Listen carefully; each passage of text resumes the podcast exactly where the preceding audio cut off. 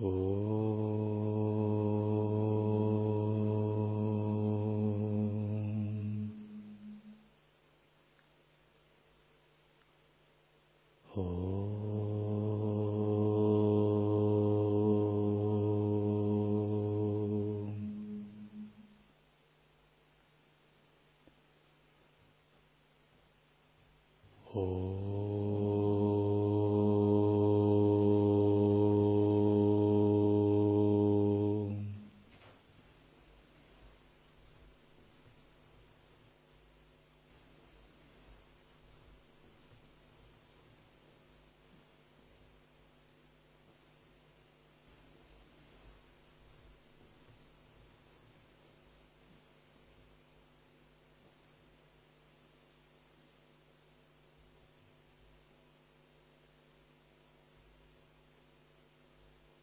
Текст Мокшадхармы, глава 178.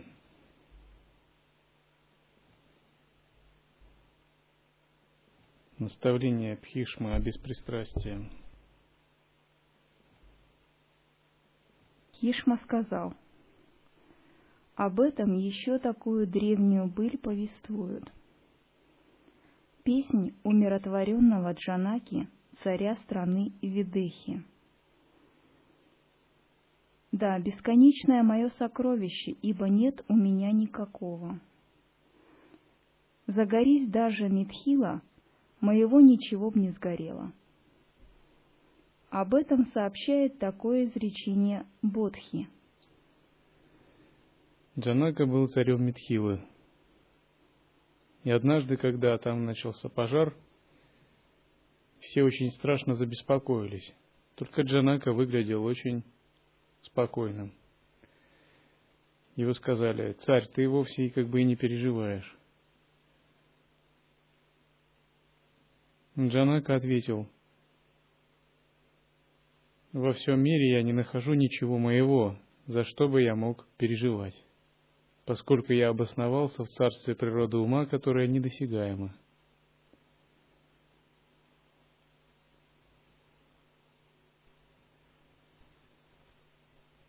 Всякий раз, когда вы обладаете чем-либо, это обладание делает вас делающим, усиливая отождествление с «я».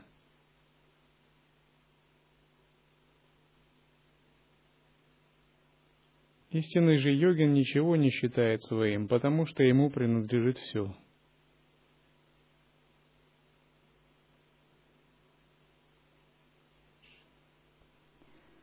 Об этом сообщает такое изречение Бодхи, касающее отвращения к миру. Внемли его Юдхишхира. Умиротворенного Риши Бодхью вопросил Раджа Нахуша, насыщенного познанием шастр, достигшего умиротворения отвращением к миру. Многопознавший, наставление об умиротворении преподай мне. Какую мысль ты продумал, что странствуешь незатуманенным, спокойным? Будхи сказал, «Не преподаю наставлений, и здесь никого не поучаю, но притчу об этом скажу, а ты сам ее продумай. Мангуста, чайка, змея пестрая лань, обитательница леса, стреловщик, юница. Вот шесть моих учителей Раджа. Пхишма сказал, «Надежда порабощает нас. Свобода от надежд — это высшее счастье». Когда здесь говорится об отвращении к миру, скорее лучший перевод должен быть «отрешение от мира», Отвращение – это та же форма привязанности, только с противоположным знаком. А мы говорим о чем-то трансцендирующем, как отвращение, так и привязанность. Такая отрешенность уходит, когда исчезают надежды, потому что до тех пор, пока у вас есть эгоистичные надежды, вы не здесь и не сейчас – вы всегда в завтрашнем будущем, которое считаете его лучше, чем то, что сейчас у вас есть. Из-за этого вы постоянно упускаете настоящий момент. А значит, садхана откладывается, присутствие откладывается, подлинная практика откладывается. Отставить надежду значит работать с тем, что у тебя есть сейчас. Значит, быть полностью целостным в данном, сейчас, тогда у тебя уже некуда двигаться и некуда деваться. Тебе надо работать с наличной ситуацией, не ожидая, что в будущем она как-то улучшится или изменится. И когда ты понимаешь это пребывание в целостности, внезапно ты видишь, что ты пребываешь в такой точке, из которой будет будущее – самое лучшее, потому что из прекрасного настоящего может быть еще более прекрасное будущее.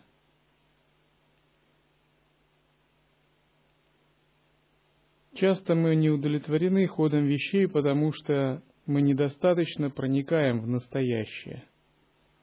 Мы к нему подходим не с целостности, не с позиции целостности. Именно тогда нас настоящее не удовлетворяет, и мы не распознаем в нем Бога.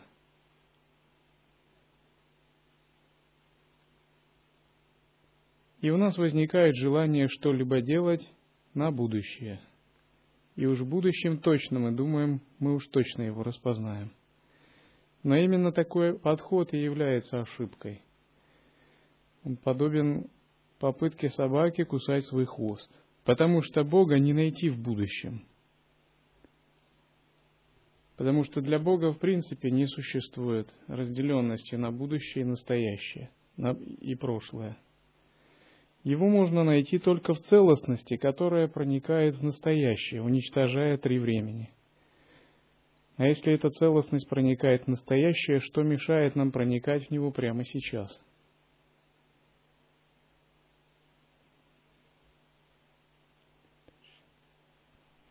превратив надежды в отсутствие надежд, сладко спит мангуста пингала. Увидев, как одну чайку, несущую добычу, убили, другие, оставшиеся без добычи, свою добычу бросила чайка и осталась жить счастливо. Тягостна постройка дома, удовольствия в ней никакого. В жилище, пристроенном другим, Змея проникла и жила счастливо. Мони живут счастливо, прибегая к нищенству для существования, не вредя существам, как лань или птица. Один человек, изготовляя стрелы, так мыслью был привязан к стрелам, что не заметил проходившего рядом Раджу. Где много людей, там постоянные ссоры. Где двое, там постоянно обеспечена беседа. Так буду я странствовать одиноко, как раковина той юницы.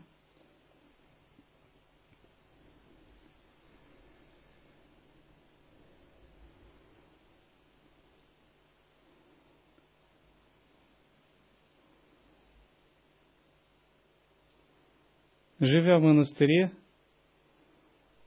вы пребываете в обществе, не мирском обществе, но тоже в обществе. Однако это общество таково, что каждый в нем должен пребывать уединенно, самодостаточно. Здесь нет ни родственников, ни друзей, ни врагов, тем более – ни закадычных подружек. Здесь каждый внутренняя вселенная.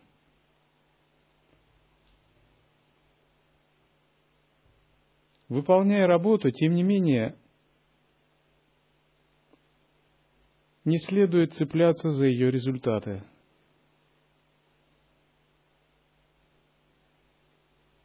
Именно таким образом Монах строит себя как монаха.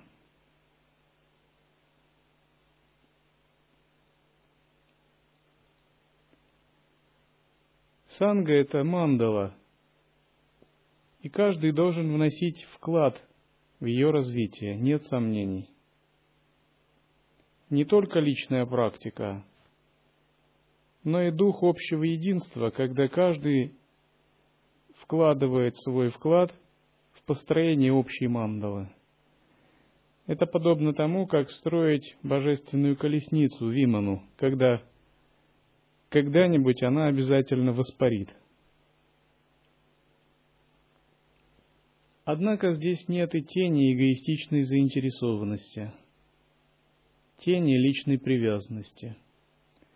Это способ быть безупречным в действии, в той ситуации, в котором ты находишься, и практиковать свой путь.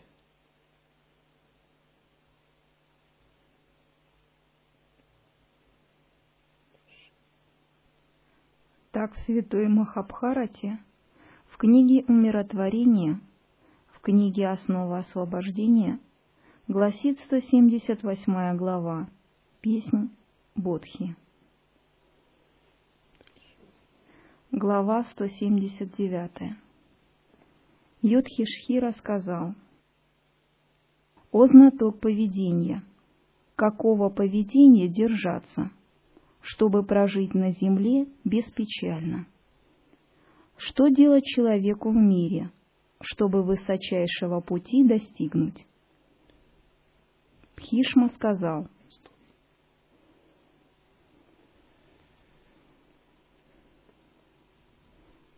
Кроме изучения учения, у нас есть такой аспект, как поведение. Такие два аспекта называют воззрение и поведение. Воззрение – это наше мировоззрение, к примеру, понимание Адвайты. Наше внутреннее ощущение, практика.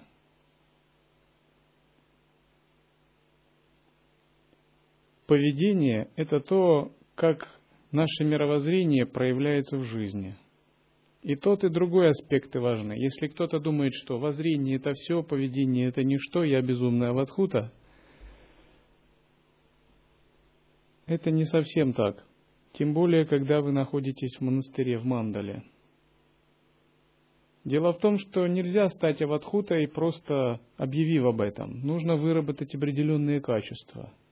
Аватхута – это не человек, то есть аватхута – это тот, у которого воззрение слилось полностью с поведением. Аватхута – это могущественное вселенское божество, которое эманирует себя как человека, манифестирует в определенных условиях, который способен оперировать гигантскими вселенскими энергиями, который имеет разумеется, не клеш, а непостижимое состояние ума и пребывает в мандале, чистого видения и проявляет свои игры на благо других. Каждое его действие,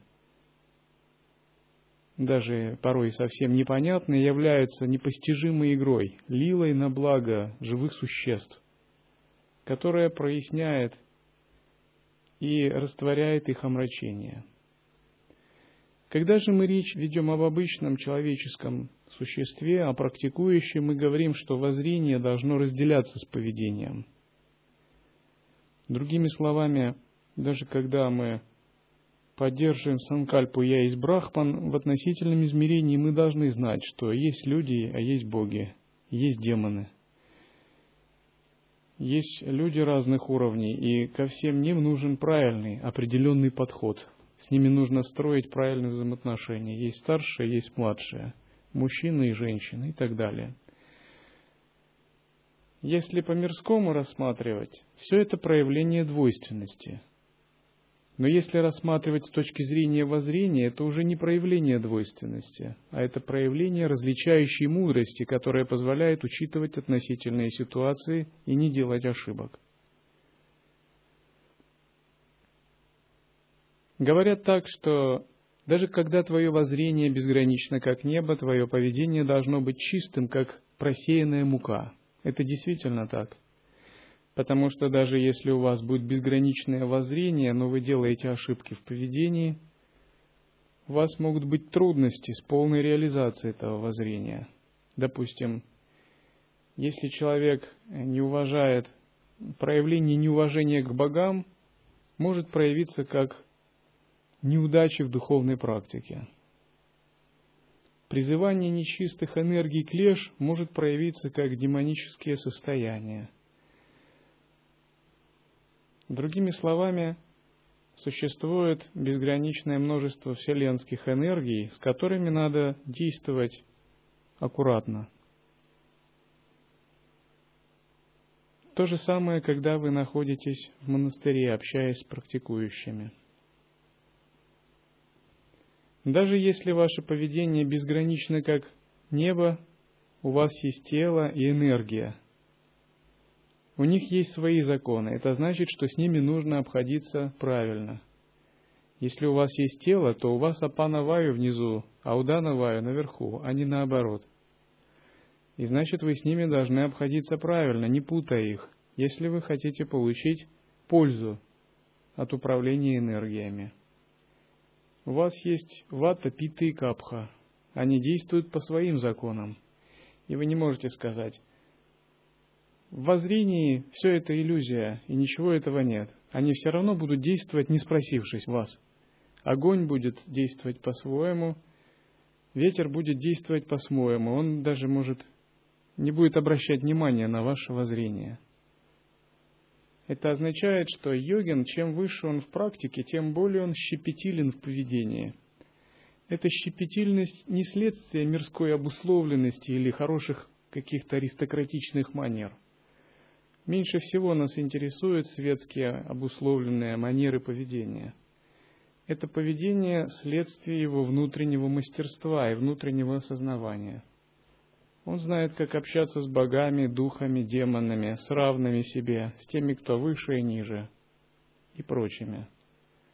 Как вести себя в той или иной ситуации, проявляя, управляя энергиями своего тела и множество других вещей. Все это относится к категории поведения. А если же он неумело проявляет такое поведение, значит, ему не хватает ясности у него фундаментальные пробелы в соединении воззрения и поведения. Один учитель так говорил, совершенное воззрение – это реализация, а совершенная реализация предполагает способность объединять естественное состояние с любыми энергиями Вселенной. И если вы достигли такой способности, конечно, вы можете сказать, что я слил воззрение с поведением – но если вы хотите себя проверить, подойдите к пламени свечи и суньте туда руку. И соедините присутствие с пламенем свечи. Если вы не отдернете ее и при этом даже не испытаете боли, значит вы соединили воззрение с поведением. Вас не жгут пять элементов. А это может означать только одно. У вас тело не из плоти и крови, а радужное. Другими словами, пока у вас нет радужного тела, вы всегда стараетесь разделять воззрение и поведение, не путая одно с другим. Об этом такую древнюю быль повествуют. Про беседу прохлады и муни от Жагары. Некоего, благомыслящего, неподверженного болезням, странствующего брамина, ценимого за разум, вопросил разумный Раджа Прохлада. Прохлада сказал, самоопорный, чистый, самообузданный, мягкий, безропотный, нелюбопытный, благоречивый, добрый, мудрый, познавший ты странствуешь, как ребенок. Ибо даров ты не требуешь, не печалишься, не получая. Всегда так, как будто ты сыт, Брамин. Ни перед кем не кичишься. Когда поток существа уносит, как бесчувственный ты безучастен. На долг, цель желаний, деятельность ты как с вершины взираешь. Ты не заботишься ни об обязанностях, ни об имуществе. Желаниями ты не опутан. За предметы чувств не цепляешься, свободный ты странствуешь как зритель. Каково твое познание в Писании, Муни? Каков образ жизни?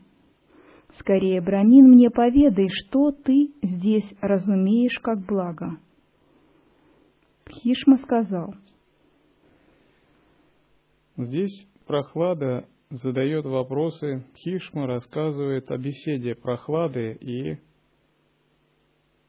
аскета, выполняющего Джагара Садхану. А Джагара Садхана – это Садхана Питона, я рассказывал. А Джагара означает питон. То есть брахман, отшельник или аскет берет такую практику – подражать действиям питона. Он ложится на землю и лежит, несмотря на то, что идут дожди или холод или жара – если кто проходит мимо и бросит ему немного еды, он примет ее. А если не бросит, но лежит дальше. Либо, если ему придется перемещаться, он проявляет как-то по-другому бесстрастие. А Джагара Садхана заключается в том, чтобы проявлять бесстрастие по отношению к любым вещам. Так вопрошенный мудрец державу, Дхарму, мира постигший, молвил прохладе разумное тихое слово. Видишь ли, прохлада, существ бесцельному возникновению, развитию, старению, гибели, я не радуюсь и не печалюсь. Согласно своей природе, Свабхава, все появилось, развивается, существует – согласно своей природе, все замирает. Какая в том радость?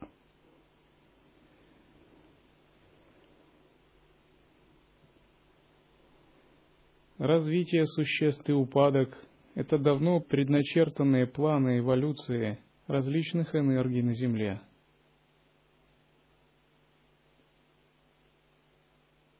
Обычно люди радуются прогрессу и страшатся упадка.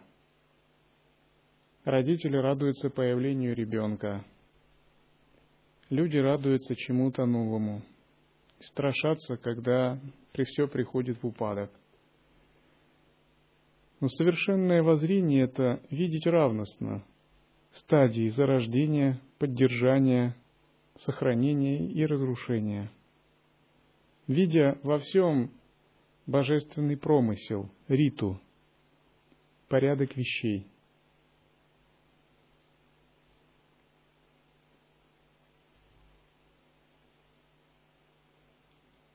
Смотри, прохлада. От происшедших сочетаний — разлука. Из утрат накопление происходит. Но ничему не отдаюсь я сердцем. Постигшему, как приходящие существа — привязанные к гунам природы, уразумевшему возникновение и гибель, что остается делать? Здесь говорится, ничему не отдаюсь я сердцем. Мы можем заниматься различными вещами и даже тщательно заботиться о них. Но не отдаваться сердцем означает не утрачивать фундаментального присутствия, не отождествляться, а напротив, действуя из целостности, из фундаментального присутствия, рассматривать действие как украшение к нему, как игру и проявление ясности. Это означает отдавать сердце только Всевышнему Источнику. И напротив, если мы отдаем сердце действиям, то нам приходится его забирать у Всевышнего Источника. Вот тогда и приходит замешательство –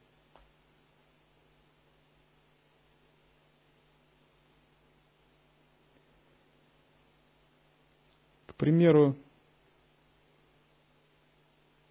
у нас есть брамачарини, которая решила отдаться сердцем работе на огороде. Она хотела получить огород, затем получила. Затем, когда она его получила, у нее возникло беспокойство ума за него.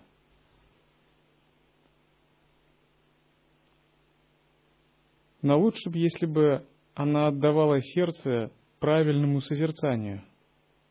А находясь в осознавании и в правильном созерцании, она бы управилась и с огородом, и с практикой, и взаимоотношениями, и нигде бы не возникло беспокойства. Тогда огород бы стал ее украшением, стал мандалой, на которой бы она проявляла свой танец как божество, но он не стал бы ограничениями, приносящими беспокойство. Потому что состояние мандалы – это чистое состояние, игра, не приносящая беспокойства. Тогда огород был бы частью интеграции, частью присутствия, полем для его игрового проявления, когда уже нет ни делателя, ни действующего.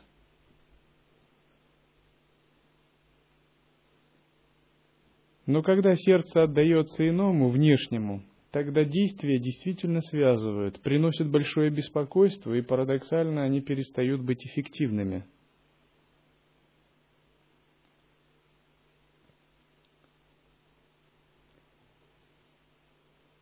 Когда мы занимаемся чем-либо, мы должны относиться к этому как к игре. Игре в спектакле хорошего актера – в этой игре нужно участвовать осознанно, с большой тщательностью, поскольку искусный актер не позволяет себе фальши. То есть это игра высокого класса. Тем не менее, актер никогда не забывается, зная, что это игра, а сам он актер.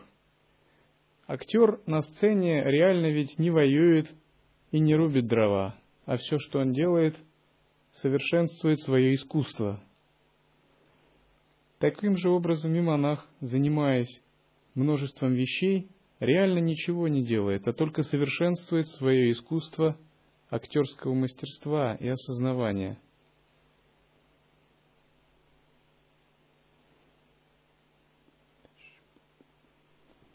Вижу в Великом океане постепенную гибель водных существ с великими и малыми телами. Для подвижных и неподвижных существ, о царь Асуров. На земле проявляющихся для всех смерть я вижу, и летающих в воздухе птиц, о высший Данава, великих и малых в свое время смерть настигнет. Движутся великие и малые светилы в небе, но временами падают они, я вижу. Так, на преследуемые гибелью существа взирая, поняв, что равны все они, и тем от решения достигнув, я сплю счастливо. Случится ли, я очень обильную пищу получаю в деревне, затем лежу много дней, не вкушая. И снова предлагают мне многократно и много пищи. Затем мало — потом крохи, затем и вовсе не получаю. Когда глотаю зерна, когда полакомлюсь жирным, поем и риса с мясом, питаюсь и так, и этак. Когда на подстилку лягу, а когда на голую землю, мне иной раз выпадает лежать и в чертоге. Выполняя Джагара Садхану, этот муни совершенствуется в едином вкусе. Он лежит на земле, иногда даже во дворце, иногда ничего не ест. Иногда ему жертвуют много, и он ест много. Но самое главное здесь, он ни к чему из этого не привязан. Он просто принимает то, что к нему приходит. Он принимает это не так, как обычный человек, которым живет бесцельно. Он находится в присутствии и соединяет присутствие со всеми энергиями, которые приходят в его жизнь. Когда он делает так, говорят, что йогин объединяется в созерцании. Кармы приходят в соответствии с накопленным ранее опытом.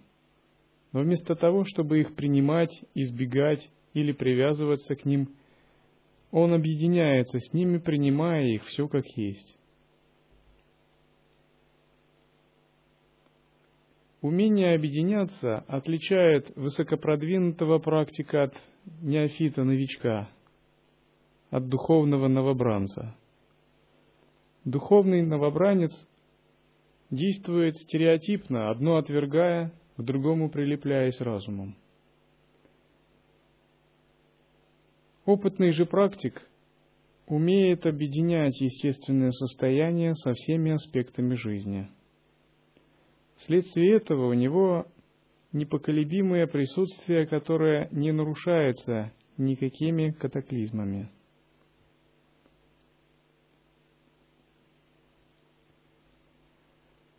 Однажды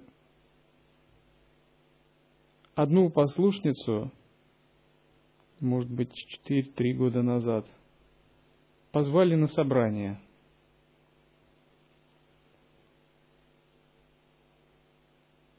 то ли из-за переживаний, то ли из-за сильного отвержения. Эта послушница сказала, я боюсь, что меня будут обсуждать старшие монахи, лучше я брамачаренкой буду. Я подумал, вот это да.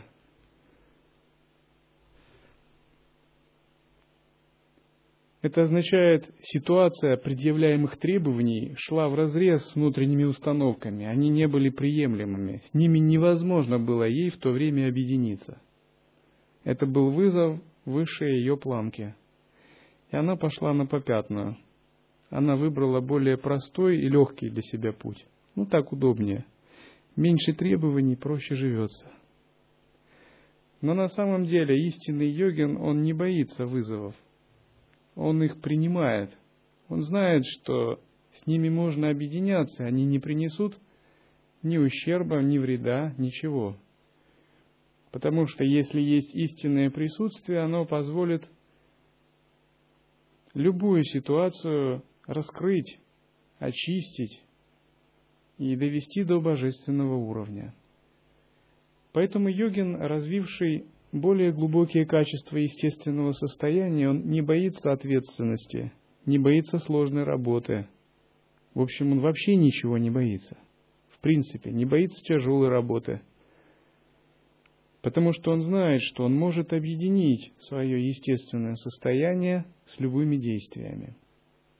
И он будет действовать совершенно, исходя из такого состояния. Не будет нигде ущерба. Ношу и лохмотья, и бумажную, льняную одежду и шкуру, а когда и роскошные одеяния – случится перепадет дозволенное наслаждение, им не пренебрегаю, но за ним, труднодостижимый, не гонюсь. Этот йогин носит различные одеяния, вкушает различные виды еды. Когда возникает получить дозволенное наслаждение, к примеру, омовение в холодной реке во время жары или сладости – он их тоже не отвергает, как что-то порочное или греховное. Разумеется, здесь имеется в виду дозволенное наслаждение. Другими словами, такой йогин делает все проявления жизни путем, объединяясь с различными переживаниями, ситуациями, энергиями. Везде он вычленяет пространство естественного состояния видя, что пространство естественного состояния включает в себя все.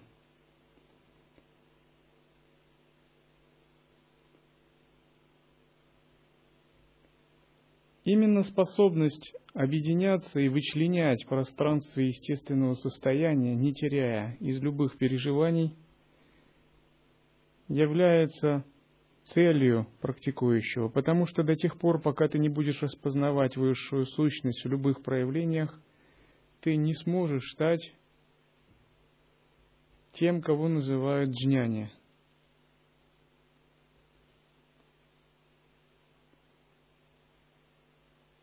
В монашеской жизни ну, наслаждений не так уж много. В общем, когда мы говорим о наслаждениях в монашеской жизни, мы имеем в виду блаженство, возникающее при кундалини-йоге и шат-чакра-йоге в каналах. Но иногда, если вы правильно практикуете, это блаженство может быть довольно сильным. Вот один монах из отчета в ретрите написал, что наконец-то я распробовал шат-чакра-йогу. Блаженство, возникающее в чакрах, настолько интенсивное, что оргазм с ним даже рядом не стоял. Как глупо действуют люди, не понимающие этого и растрачивающие энергию.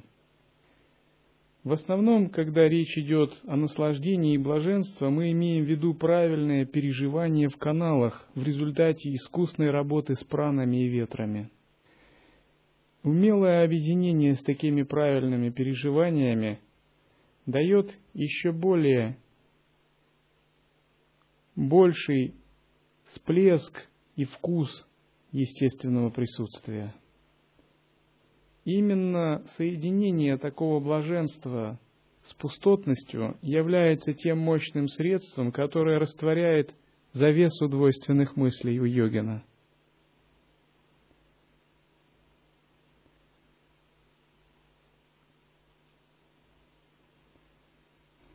Непоколебимый в мысли, неприходящий, знающий высшее и глубокое, течение жизни – ограничивающий себя по своему закону, отогнав страх, свободный от жадности, гнева.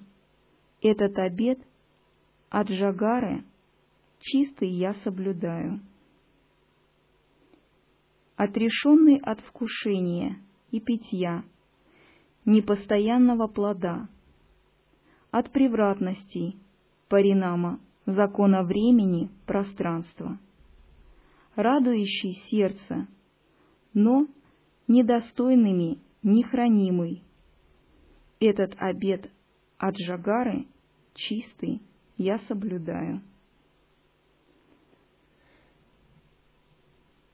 Вы не следуете обету от Джагары.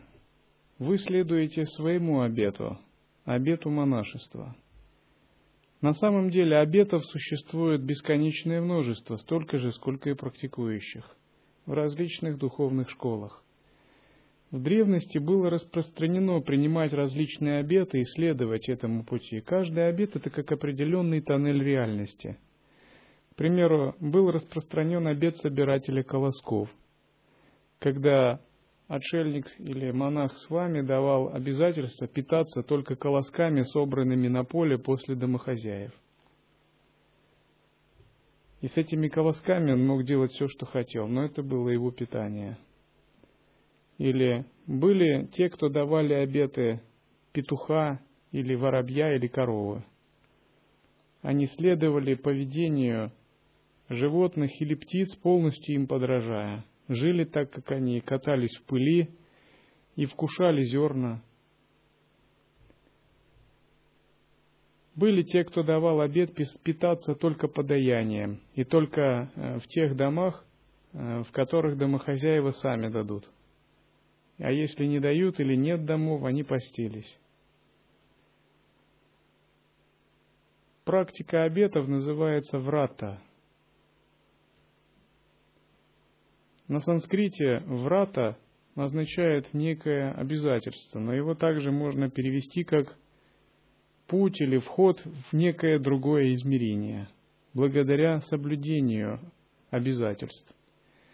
Таким же образом, ваш путь монашества является определенным врата, которое ведет вас в ваше измерение, то, которого вы хотите достичь. И искусность монаха заключается в том, чтобы помнить об этих обетах и быть им, им верными. Соблюдать их правильно зная, что когда нужно делать, а что не нужно. Какие законы есть при соблюдении этих обетов?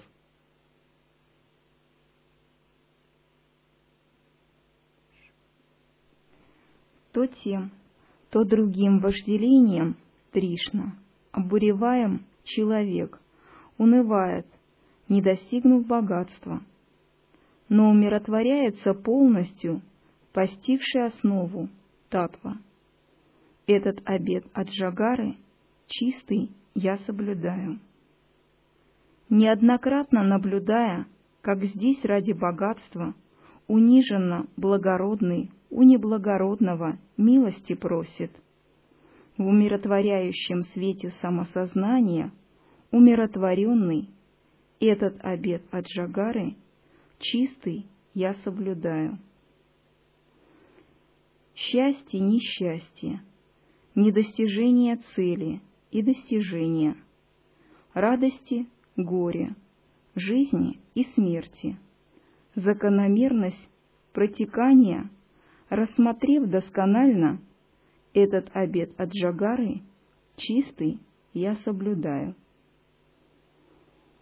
Отстранясь от страха, страсти, гордыни, заблуждения, преисполненный твердого разумения умиротворенный, спокойно взирая на вкушающие зрелые плоды дел, этот обет от Джагары, чистый, я соблюдаю.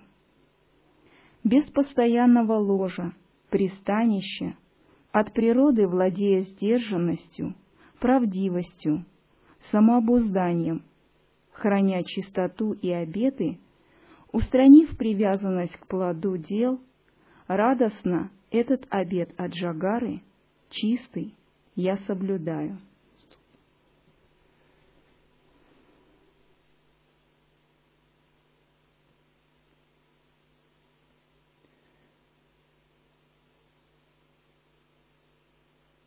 В начале, когда очень было много молодых монахов и не было опытных монахов, то даже приняв обязательства, многие о них легко забывали.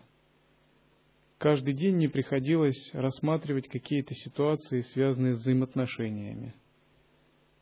Самое банальное. Ну там, что-то не поделили, поссорились, нагрубили, ну и так далее. И было очень много негармоничных отношений. Я на все это смотрел с большим юмором, понимая, что нужно время, пока разум очистится, и монахи взрастят в себе самообладание, самообуздание, чистоту, отрешенность и внимательность. Именно так и произошло, и я не ошибся, поскольку ситуация радикально изменилась, и такие ситуации являются скорее нонсенсом, ЧП, по сравнению с тем, что было ранее. Другими словами, соблюдение вашего обета в самообладании, самообуздании – это и есть проявление вашей дисциплины, осознанности в поведении. Монах отличается тем, что он настолько внимателен, что он не позволит проскочить в себе даже тени гнева, тени зависти, тени привязанности, тени вожделения, любых других неочищенных свойств и качеств.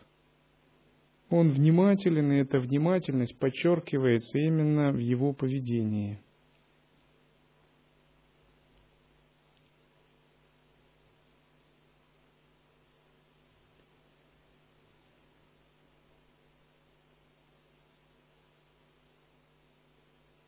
На таких монахов приятно смотреть. Такие монахи радуют глаз, вдохновляют молодых практикующих, являются примером для мирян.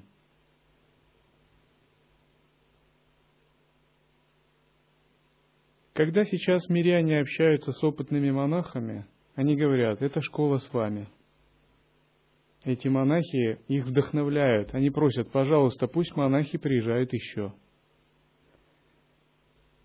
Монахи, обладающие стажем 5 лет, 6 лет в практике, это настоящие опытные духовные практики, которые могут вдохновлять практикующих мирян, помогать им заниматься, изменять свою судьбу к лучшему. Это так, поскольку благодаря непрестанной работе над собой они взрастили самообладание –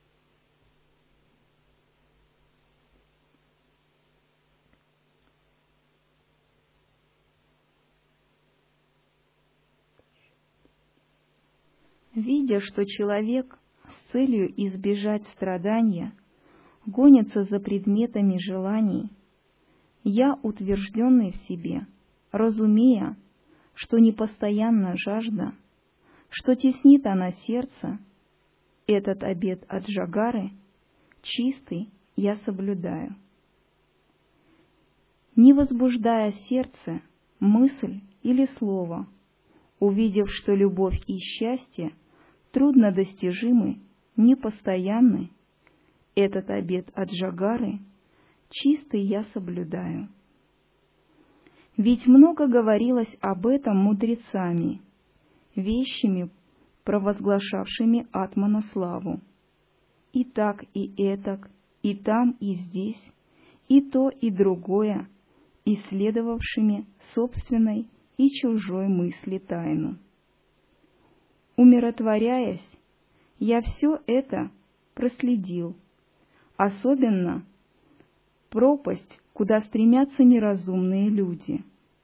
И бытующее здесь бесконечное горе, среди людей оставаясь, ухожу в запредельное, отстранив горе и жажду. Пхишма сказал, «Человек, который здесь, как Махатма, последует обету, блюдомому от Джагарой, освободясь от страсти, удаляясь от заблуждения, гордости, жадности, страха, тот, следуя этому руководству, конечно, будет счастлив. Так в Святой Махабхарате, в книге «Умиротворение», в книге «Основа освобождения» гласит 179 глава «Беседа прохлады и Аджагары».